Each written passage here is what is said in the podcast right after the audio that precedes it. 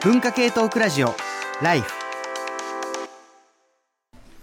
えー、文化系トークラジオライフ、今日はまあ12月最後のね、年内の最後の放送ってことなんで、文化系大忘年会2021でね、いつもよりもね、もう曲かかってる間の、なんて言うんだろうな、こう裏で喋ってるトークが、こう打ち合わせトークというよりはもう単純になんかそのまんま延長戦みたいになっていて そのそこなそれこそさっきの話じゃないけどそこ流しても面白いんじゃないかっていう あの気すら、えー、してくるところが、まあ、ありますけれども今日はね僕はもうあの受け側なんであの自分の言いたいことよりはもう読みたいメールがあったらバンバン読んでいいよって言ったら塚越君がなんか読みたいメールがあるということなんで、はい、さっきのまあ早水さんも含めてさっきのパートでいろいろこうちょっとね昔のある時期とか、まあ、そういう意味ではねあのさっき 実は音楽流れてる時に喋ったように浅草キッドとかねああいうのもたくさん出てるんですけどそんな中でですねこの方マリリンかわいいさん。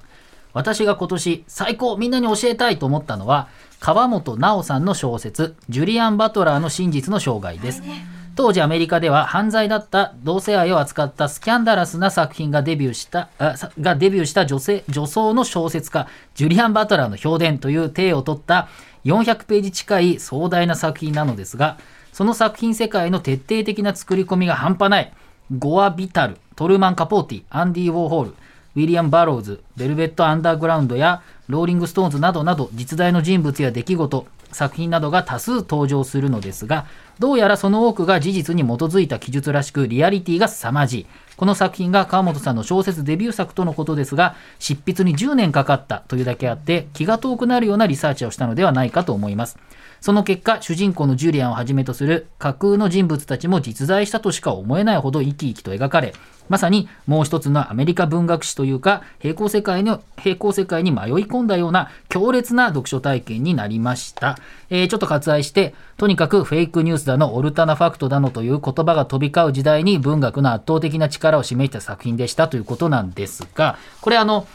えー、倉本さん、あれですよね。要するに、20世紀の、アメリカというかフランス行ったりとかするんだけれども、えー、当時のこう同性愛とかを扱ってるんだけれどもこれ実際こうジュリアン・バトラーとしていないんですよね。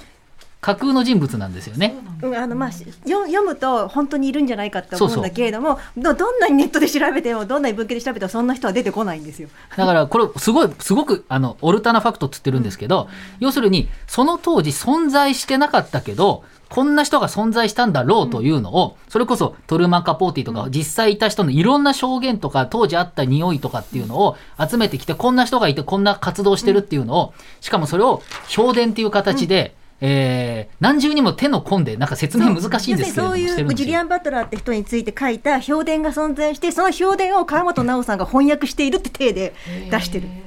体なんですよ。体なんです。すごい後書きをで、その川本直さんが長めの後書きを書いて、最後にこう、資料とかも全部用意して、資料だけでね、何十ページもあるんだけど、その資料のどれが本当に存在資料するのか、どれは存在しない資料なのかっていうのも分かんないぐらいの作り込み。だから、そういう意味では、今ね、フェイクだとか、これが正しい、間違ってるっていう話なんだけれども、まあ、言ったら、あの、何が本当か嘘かっていうのは、うん、大体読んでる人途中まで、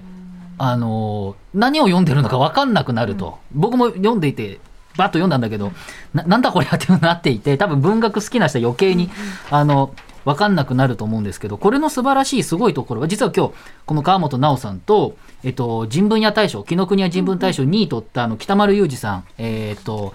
愛と差別と友情と LGBTQ+, プラスっていう本で、えっと、2位になった北丸裕二さんの、えトークイベント見に行ったんですけどね、まあ要するに真実って何かっていう時に、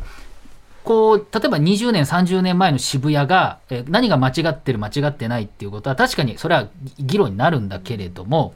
この作品が面白いのは全部フェイクなんだけれどもままさにプロレスとやっぱり似てるんだと思うんですけれどもあの嘘だろうが何だろうが実際そこにあったっていう圧倒的なリアリティさえ合えば、えー、そこに確かにこれが存在したと思えることによって、しかもそれが、えー、今の私たちにどういう影響を与えているのかっていうのを、10年かけて、えー、作って、私たちに、まあ、その、この、あの、マリリン・カイさんも言っているんですが、圧倒的なリアリティがあるっていう見せ方だということで、真実っていうのは、実際にそこにあったっていうこと、えー、ないっていうことはフェイクっていうことにして我々すぐね、えーフェイクだって話になっちゃうんだけれどもそれを文学の力としてフェイクなんだけど圧倒的にそこにあった感っていうのを出すっていうのに多分すごっていうことなんか割と書評こなんかすごく今注目を浴びてるんですよねこうん、の作すごく品がね。もう注目を浴びていてなんか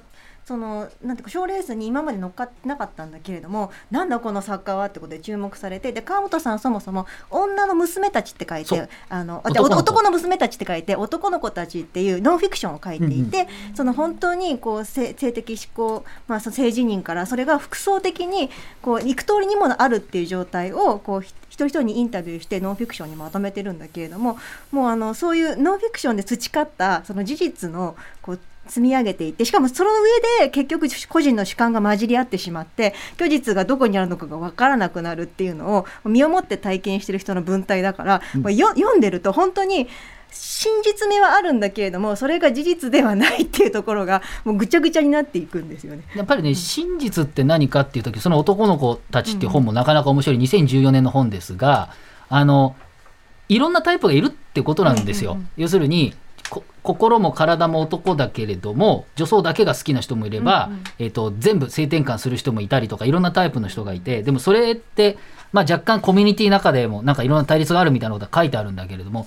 どの人もどんな風に揺れるっていうことなんですよね。そううん。でその多分川本さんは揺れを描きたいっていうところ。でこの揺れがいい悪いではなくてその揺れ自身に真実があるんだと、うん。でここにあの今現時点でこれなんだっていうところに力があってで逆にこう北丸裕二さんがこう書いている、えっと、LGBTQ+, はまさにまあ北丸さんってずっと、えっと、90えー3年4年ぐらいから、えっとかなり長い間ここ最近までニューヨークに住んでいていろんなコミュニティを見ていてそれはまあ事実に基づいていて、でそこから出ているあの力強さっていうのをえ描いていて、まあ、それも一つの真実なんですよね。だからなんかこうオルタナファクトとかいろいろ言われてる中でなこう何が真実かっていうことを考えるときには非常にこれ面白いあの2つとも両面白い作品だなっていうのは思うんですけれども。ファクトで言うと岸正彦東京の生活史が1位でしたっけ、ジュニア大賞ね。だから要するにそのなんつうの？あの岸さんはまあ社会学者でもあるんだけど社会学者ってまああの社会学自体が割と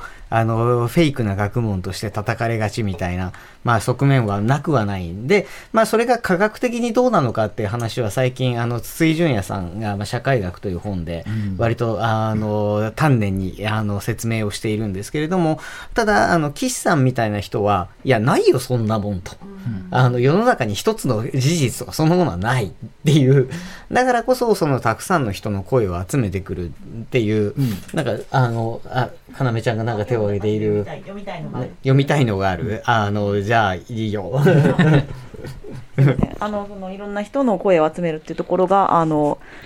このメールは近いのかなと思ったので拾います。えっ、と浅久弘樹さん、名古屋在住、んえー私がみんなに教えたいと思う文化系トピックはドキュメント72時間です。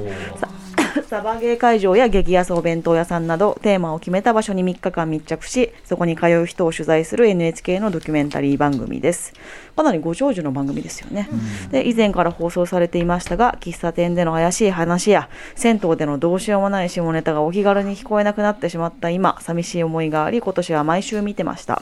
よく一般人に角度をつけて感動や笑いにする番組がありますがこの番組はそこに通う人がなぜ来るのかを淡々と取材しています話は少し変わりますが先日の m 1で「モモのなる何々顔やろ」のようなステレオタイプなツッコミをいじるのが受けたのに何か意味や流れを感じております。私たちの日常では話してみたら見た目と好みが全く違うなんてことはよくあることです。人を見た目で判断するなとよく言いますが人を決も決めつけてしまうことのつまらなさと人が面白いほどにバラバラなのをこの番組を見るたびに思います。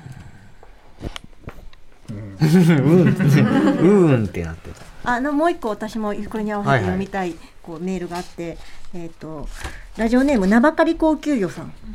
公開は昨年ですが2020年11月に YouTube で公開された映画「ザ・エレクトリカル・パレーズ」通称エレパレを推したいと思います。エレパレはお笑い芸人のニューヨークの2人と放送作家の奥田ごめんなさいやすしさんですかね氏が、えっと吉本興業の養成所である東京 NSC17 期生の10組ほどにインタビューしている様子がおよそ2時間つないであるだけの動画コンテンツです。聞き取っている内容は東京 NSC17 期にかつて存在した成績優秀者から構成されるイケイケ軍団ザ・エレクトリカル・パレーズエレパレについて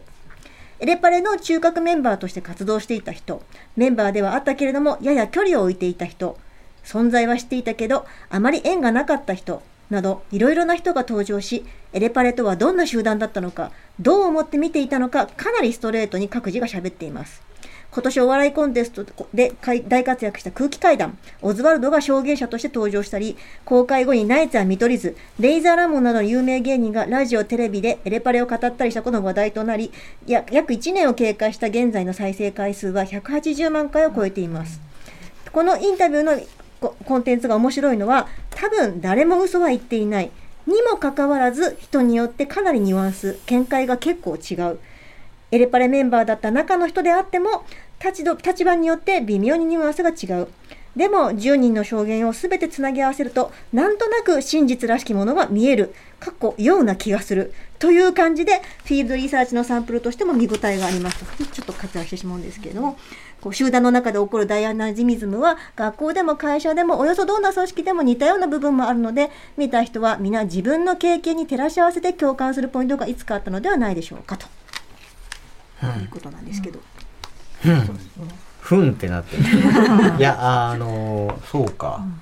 いやあの難しい話をねこっからすごい展開したいんだけどそれやるとあの話が終わるので一回やめようと思って。あのエエレパレってお笑いのあれなんかニューヨークのそうですね。ニューヨークの YouTube で発表されて、なんか急に1時2時間ですかね。1時間半、はい、映画みたいになっててね。そうそう、はい、いきなりすごい長い動画がドンって公開されて、うん、何の説明もなし、うん、それが、うん、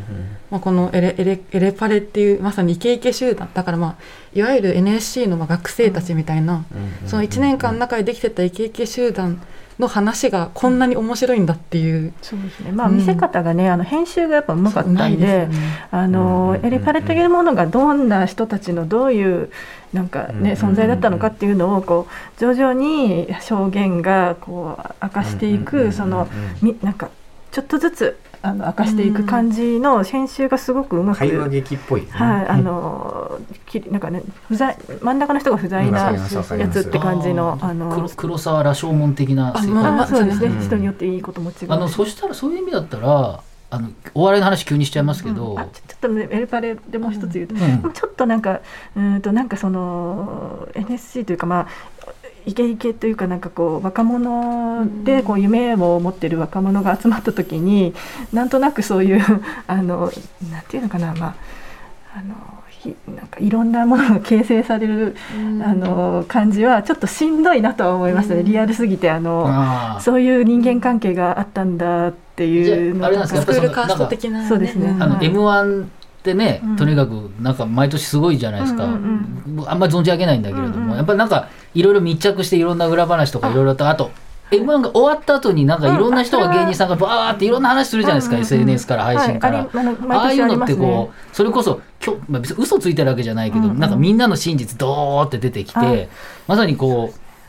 ファクトのつながりでしょ。全然違う意味なんですけどちょっと全体的にしんどいなっていう話なんですけど、うん、あの女性とかがこう、ねうん、みたいななんかまあ、それは時代が前の話だからそういう時代、まあ、そういうところもあったんだとは思うんですけど、うん、なんとなくそういうそういう集団のスクールカースト的なもののしんどさとかは感じたっていうことはちょっと言ってもすごく、うん、あのなんだ真実をあぶり出す感じの作りはうまかったなって感じで。だからそのなんでまああのその後お笑い芸人さんとか女芸人さんとかに話を聞くと、やっぱり、うん、なんか。すごくその NSC に来て思い出作りたいみたいな人と、あの本当にやりたい人とかちょっとあの分かれてくるらしくて、で実は本当にやりたい人があのカーストの上にはならないらしいので、ちょっとあぶれた人が大体あの本当のお笑い、今のお笑い界で頑張ってるみたいなところがあるらしくって、はい、だからそれもそういう割と現れてますよね。そういうところも、ちょっと遠目に見てた人が今の。オザルドとか空気階段とか彼らを遠目に見ていてみたいな話なんですけど、でもまあこれ内容はサスペンス。だんだん謎解きサスペンスになっていくんでちょっと興味ある方は、うん、ち初めのね1時間くらいは何だろうこれみたいな感じなんですけど、うん。うん、ええってなってくんでちょっと。なるほど。何もネタバレせずにぜひ見てほしい。うん。面白そう。という、なんかこういくつかああの重なえっと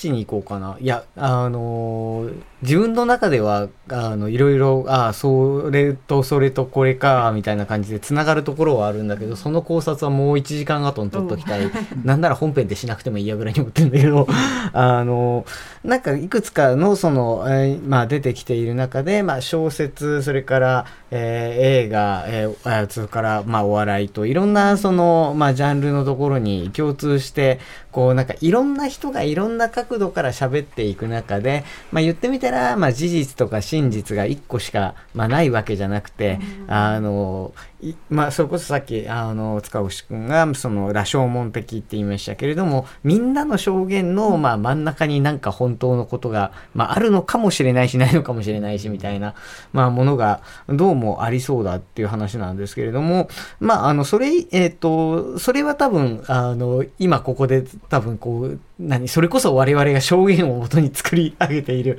あのお笑いに詳しい人が言うとドラマに詳しい人が言うとって作り上げているあのそんなものがありそうにこう真ん中で見えているもののような気もするのであのもう少しまあコンテンツう全体広げてあの、見てもいいかなとは、まあ思うんですけど、まあお笑いのネタが出たので、お笑い絡みで言うと、えっと、ラジオネームというか、一度、あの、花恋の、あの、回に出演していただいた、あライターの、えー、碇幸恵さん、えーがですね、えー芸歴4年、結成2年目にして、ザ・ W 決勝、M1 準決勝に進出した女性2人によるコンビ、米田に出演。えー今年の M13 回戦の動画を見て、一瞬で心を奪われました。リズムネタとも形容しがたい謎のリフレインネタは、もはや誰に影響を受けたのか皆目見当もつかない独創性にあふれながらもしっかりキャッチーなのです。えー3回戦のネタを見てすぐに彼女たちの単独ライブ、真夏のパントマイマーたかしのチケットを買おうとするもすでに完売。あえなく配信で購入したのですが、3回戦のネタ以外も、そしてネタの、ネネタとネタの間の転換に至るまで、それはそれはオリジナリティと、え勇敢さが詰まったライブでした。私は普段ジェンダーの話題に敏感な割に、こうとお笑いに関してはどっぷり男社会から生まれたものを楽しんでいて、そこにある種の矛盾を抱えていると自認しています。米田2000の素晴らしさの一つは、多くのコンビがネタにする性別や容姿とは無縁、そういった価値観からは自由であるところです。雑誌の、えーインタビューによると、以前は男性を入れた3人組だったそうなのですが、その男性が性別をテーマにした内容のネタをやりたかったことを理由に解散したそう。自分の面白いと思うものを追求する2人の姿には憧れにも似た思いを感じ、来年以降持っていきたいと思っています。予告編で山本さんがおっしゃっていたように、私も特に後半は仕事以外に楽しみの少ない年だったので、来年はもっと多くの文化系トピックに触れ、自分の豊かさを取り戻したいし、またライフにも出られるよう、それらの感想を書き残して発信していきたいなと思ってますということで、あの、常にね、あの、喋り手は求めておりますので、様々な角度からいろんなものを、あの、組み上げていきたいんですけれども、あの、西森さん、あの、それこそ、その、お笑いとジェンダーの問題ってもう数年前というか、もう、あの、第7世代とか言われ出したあたりから、割と話題には、まあ、なっていた、し、あの、僕自身は、あの、別の現場のお仕事とかだと、もっと僕より上の世代の芸人さんとかと、あの、お会いすることが多いので、あの、すごい気を使っているというか、単に萎縮しているっていう男性印象です。です。あのっていう印象なんかなんて言うんだろうな、それもこのこの12年で、もうスタジオでのあの立ち居振る舞いとかやっぱり皆さんものすごく気にするようになっているなっていう印象を、はい。まあ現場では感じているんですけれども、はい。やっぱりその辺世代差だったりだとか、うん。あるいはそのいわゆるベテランの芸人さんだったりとかとの意識の差みたいなものっていうのは、そうですね、まあ、表向きでは割とその、うん、ちょっと前までこんなん言うたらいかんのやろみたいな感じでこう気にしてることをこう口に出してしまう感じとかもあったと思うんですけど、最近はまああのもなんていうかなやっている放送を見る限り生じゃないものとかに関しては、そういうことも、まあ、言うことは少なくなもっと自然になってきてる感じとか、うん、は感じますね。うん。でなんか、うん、結構そういう特集とかあのなんか書いてくださいとか求められるんですけど、なんかあんまりそのなんか彼女らの何かをこう、まあ、私もやることあるけどこう何かのことをこう粒立てて、何かの代表みたいいにしてしまうのもちょっと申し訳ないなみたいなのがあるから、なんか自然にこうなんか受けなんか自然に変わっていくのを眺めていたいなみたいな感じはありますし最近はそこまでは気にならないかなって。あだから一番良くなったと思うのはあのむ昔はやっぱり女性芸人が 2, 人出るとか、えーアナウンサーと女性芸人とか出ると必ずバトルを仕掛けさせる流れに、あの持っていこうとする、まあ、カンペなり 台本なりがあるんだなっていうのがこう見えるような演出があったんですけど最近はなんかそういうのもあのあまり受けないっていうことが、なんか分かってきたみたいで。でやっぱり今年一番あのいいなと思った番組があのロンドンハーツの,、うんあの女性芸人があの相方を選ぶっていう会が2回にわたってあってでその時あのまああの選ばれるか選ばれないかみたいなののこうで笑うみたいなのもあるけれどみんなすごくあのこの人のこういうところが、まあ、人柄もあるしこうネタのうんネタの表現の仕方とか、そういう技術とか芸人としての観点から選んだりとかもしてたしそういうのをこう結構じっくりやってたのはすごくあの前とは流れが変わったなとロンドンハーツが、ううんんすごく思いましたし最後にあのタンポポの川村さんが全然誰からも選ばれなかったんですね。でその時すごいどうやってこうオチをつけるのかなテレビ的にと思ったら相方のあのしえっと白鳥さんからの手紙でそのどん誰に選ばれなくてもこう唯一無二の相方だよみたいな感じでこう終わってて本当みんなが泣いてしまうみたいな。そうそういう感じのあの変化はありません？テレビの見せ方の。なんかこうあれかなすごいこう自然な会話なんかよくわかんないんだけど、うん。あのなんかこう多分さっきから出ているいくつかそのいろんな視点からっていうのよりは僕が多分気になったのは自然な会話だと思うんですね。なんかなんて言うんだろう。演出された段取りのあるうんテンションの高いはい。あのバチバチをはなんかこう見るのにうん。多分いろんなことでもう疲れていて。はいあのそれよりももっとすごくあの自然で演出のないちょっとした一コマみたいなものだったりちょっとした会話だったりはい。みたいなものっていうのに、うん。おそらく多くの人の意識が、まあ、あの言っているんだろうと思ってる人たちがいるし、もちろん別にあのテレビの現場とか行くとあの特に僕なんか関西いるんで、そそんなローなテンションで受けるわけねえだろっていう あの、まあ、認識の人も当然、まあ、もちろんいるので、そこはあの文脈によっても違うとは思うんですけど、その自然な会話の自然さが何なのかが、僕ちょっと今まだピンときてないんですけど、どんな会話をしてるんですか？あすいませんなんかちょっと話戻しちゃうんですけど「ザ・ w とかでも割と今まではなんか女性芸人がなんか女性あるあるを皮肉るみたいな、こういう嫌な女いるよねみたいだった話だったのが、でもなんか今年はもうなんかカニのストーカーっていうネタで優勝しててもう全然女性とか関係なく、なんか太った女性の太った容姿のことを別に特に言及するわけでもないけど、まあ、それはそれとして面白いよねみたいなのもあって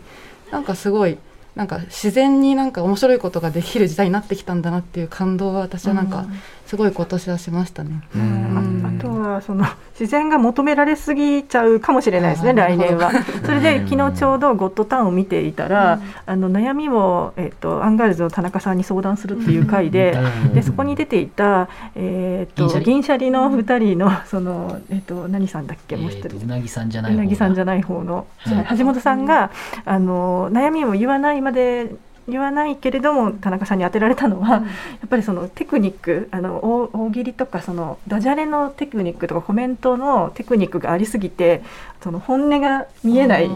ところが多分あの今のテレビには向いてなくて悩みになってるんじゃないかって言ってそのうまいこと言おうとするのを一回やめてみなさいっていうはいうあのアドバイスをしてたから、もうすごくお笑いの世界って早いのでその本音がいいっていうのすらももう消費されかけ始めていてっていうだからまた次来年になったらまた違うことがなん。かあるかもしれないん。ですけど、うん。今はとりあえずそう本音は確かに自然と本音っていうのはテーマになってるかもしれないですね。あ自然と本音か、なるほどいやあの前回僕その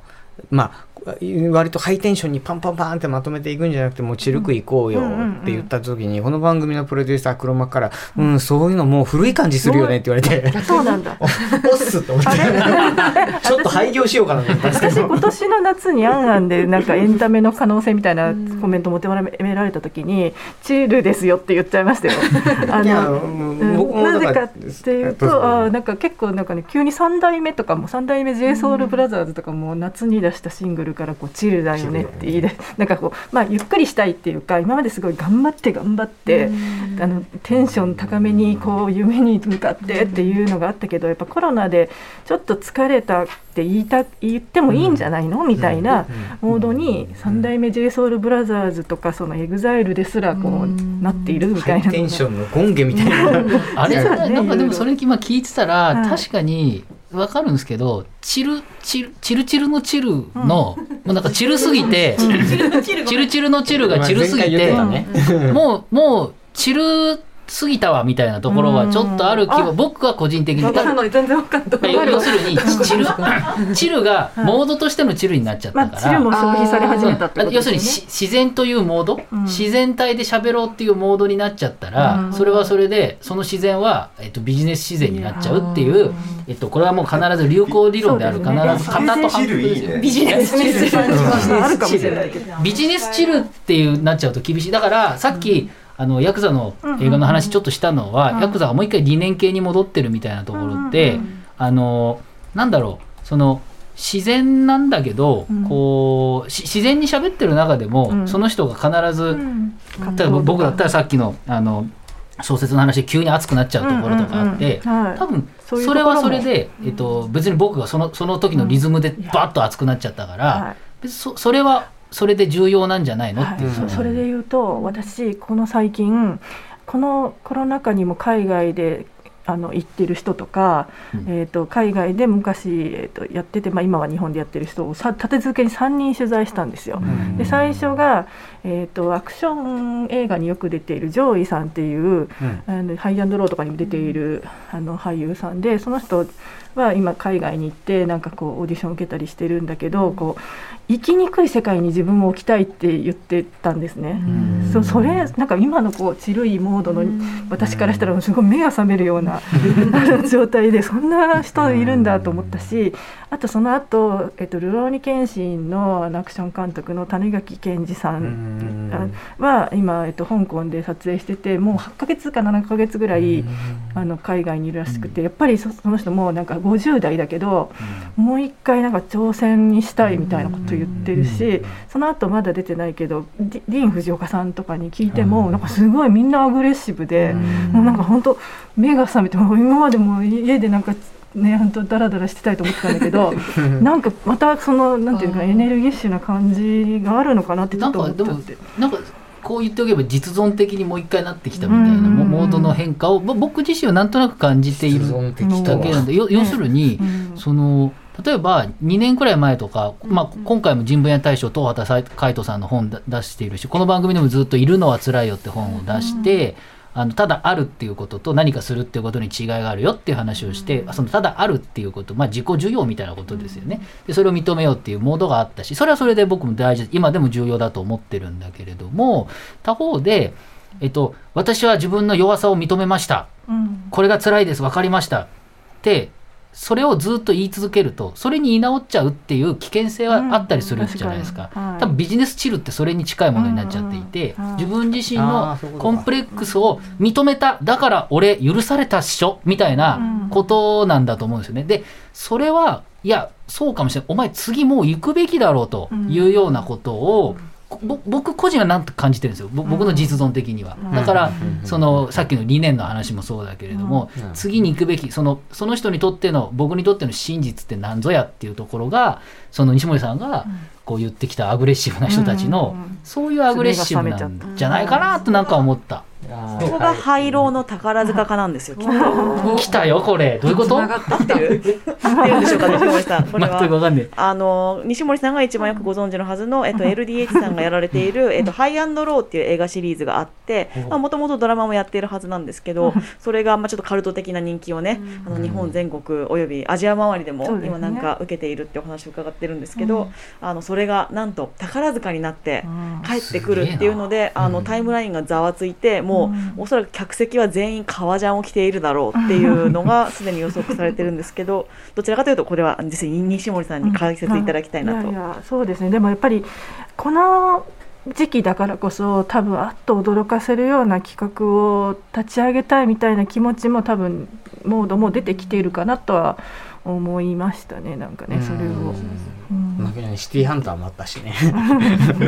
割とあの何せあの宝塚大劇場まで2駅3駅みたいな大学に勤めておりますので毎日広告見てますけどあのここやっぱり1年ぐらいはかなりその攻めたというかあのオリジナルのものでもあのちょっと今までとは毛色の違う感じの時代劇だったりとかするものを、まあ、宝塚も出しているので、まあ、そこら辺ただ宝塚が多分世の中の流れに追いつくことはないので、あの宝塚は全然別時空としてあそこに存在しているので、あの何かかすることがあったとしてもそれは錯覚です。